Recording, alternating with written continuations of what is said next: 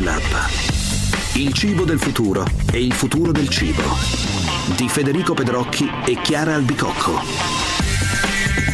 Hai mai visto, Chiara, un astronauta mangiarsi, che ne so, una ribollita No, toscana? una ribollita no, io eviterei cucchiaio? forse eh, i liquidi Mm. e i briciolosi, cioè i cracker li eviterei perché poi sulle strumentazioni è un disastro. Però una volta mangiavano delle schifezze, da qualche tempo le cose stanno cambiando in orbita. Ci sono gli chef spaziali, di questo oggi parliamo a Food Lab. Mi sembra impossibile che dallo spazio arrivi sui menù dei ristoranti.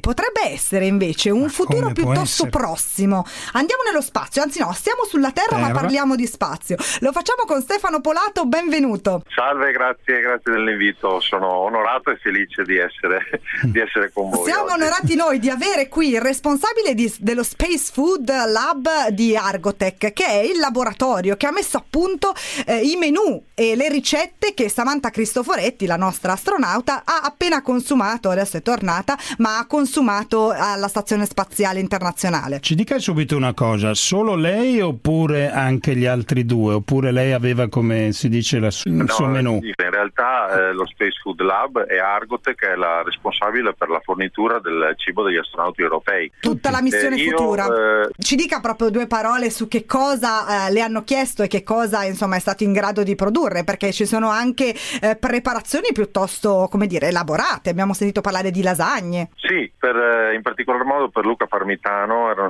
prodotti, erano stati prodotti dei cibi rappresentativi diciamo, per, per l'Italia, in particolar modo le lasagne, risotto al pesto, la sua amata caponata e il tiramisù. E erano, rappresentavano diciamo, i pasti delle grandi occasioni, chiamiamole il pranzo della domenica. Eh, In realtà certo. Samantha eh, ha voluto fare, tra virgolette, il salto di qualità. Ha detto ok, Luca si è portato via il, il cibo della domenica, io vorrei far capire come si deve alimentare una persona sullo spazio, ma non solo, ma anche sulla Terra, tutto il resto della settimana. Quindi è stato un, un menù più eh, ricercato, più accurato proprio a livello di ingredientistica. Ci dica subito una cosa però, il risotto in quelle condizioni di gravità tutti i chicchi vanno da tutte le parti, com'è che lo mangiano loro? Non con la forchettina? E invece no, eh, lo mangiano proprio con la forchetta o comunque con una posata, con un cucchiaio e la primissima sfida è stata proprio quella, creare dei cibi e degli alimenti che una volta raccolti con il cucchiaio da parte dell'astronauta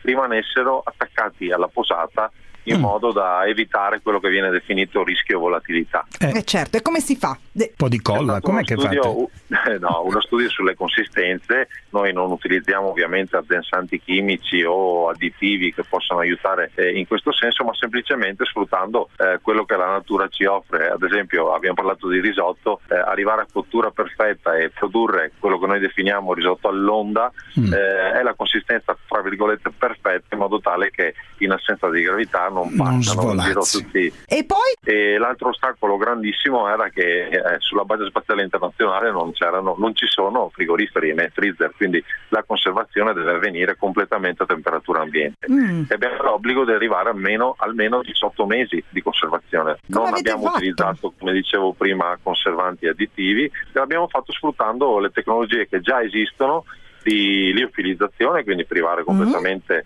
eh, dell'acqua il, il prodotto e eh, termostabilizzazione. Queste sono tecnologie che tutti conosciamo perché insomma pastorizzazione e sterilizzazione ogni giorno anche sui banchi dei supermercati troviamo prodotti sterilizzati. Però noi ehm, abbiamo ottimizzato queste tecnologie nel senso che eh, siamo eh, abbiamo preservato al massimo i valori nutrizionali degli alimenti, abbassando le temperature di trattamento si possono eh, appunto ad esempio preservare le vitamine che sono le prime che partono eh, con le alte temperature, ad esempio la vitamina C eh, superati i 40 gradi già inizia a salutarci, quindi eh, rischiamo di avere un prodotto morto. Ecco, il nostro obiettivo era quello di avere un prodotto vivo ma conservabile a temperatura ambiente.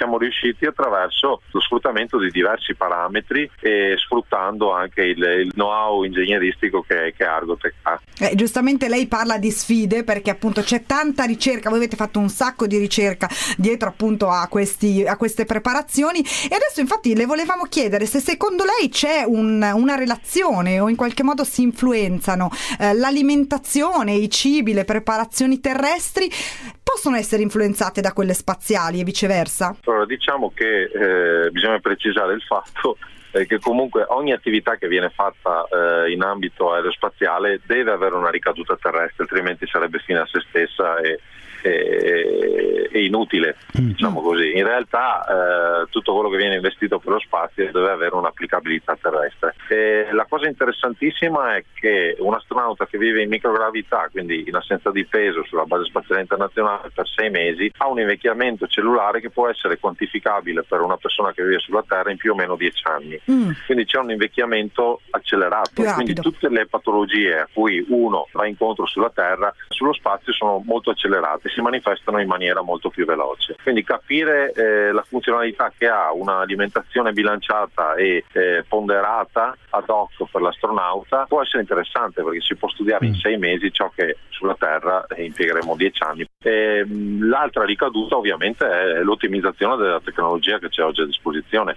Pensare di poter conservare del cibo a temperatura ambiente significa anche abbattere eh, i costi a livello distributivo perché magari non, non, mm. non servirebbe più la catena del freddo. In secondo luogo cercare delle tecnologie come stiamo facendo attualmente con Argotec che non sfruttino necessariamente la potenza del calore per poter eh, effettuare il trattamento, sì. ma soluzioni atermiche, diciamo, quindi okay. senza l'utilizzo del calore. E senta Polato, possiamo immaginare un futuro magari prossimo in cui questi prodotti appunto pensati e ricercati per lo spazio possano trovare impiego, possano essere acquistati anche qua sulla Terra? E in realtà siamo già usciti come eh, come Argotec con il marchio Ready to Launch con una gamma di prodotti. L'idea è proprio quella di, partendo magari da chi fa attività estreme, faccio qualche esempio, eh, escursionisti o, oppure velisti che magari hanno più o meno le stesse necessità dell'astronauta, arrivando magari anche a chi ha poco tempo per la pausa pranzo ah, e certo. non può uscire dall'ufficio ma ha bisogno di un cibo bilanciato, sano, genuino, senza conservanti, senza additivi e ready to lunch, quindi pronto da, da essere consumato. O semplicemente per uno che per un giorno voglia essere astronauta, ci sta, no? ci, sta, ci sta. Va bene, Basta grazie Polato. Buona ricerca, Buona continui ricerca, così. Polato, buon lavoro. Grazie a voi, grazie a voi. Federico, ti piacerebbe fare l'astronauta per un giorno? Se mi danno la ribollita, sì, se mi risolvono questo problema. Liofilizzata, sì. ok. Per oggi è tutto, ci risentiamo presto. Con Food Lab.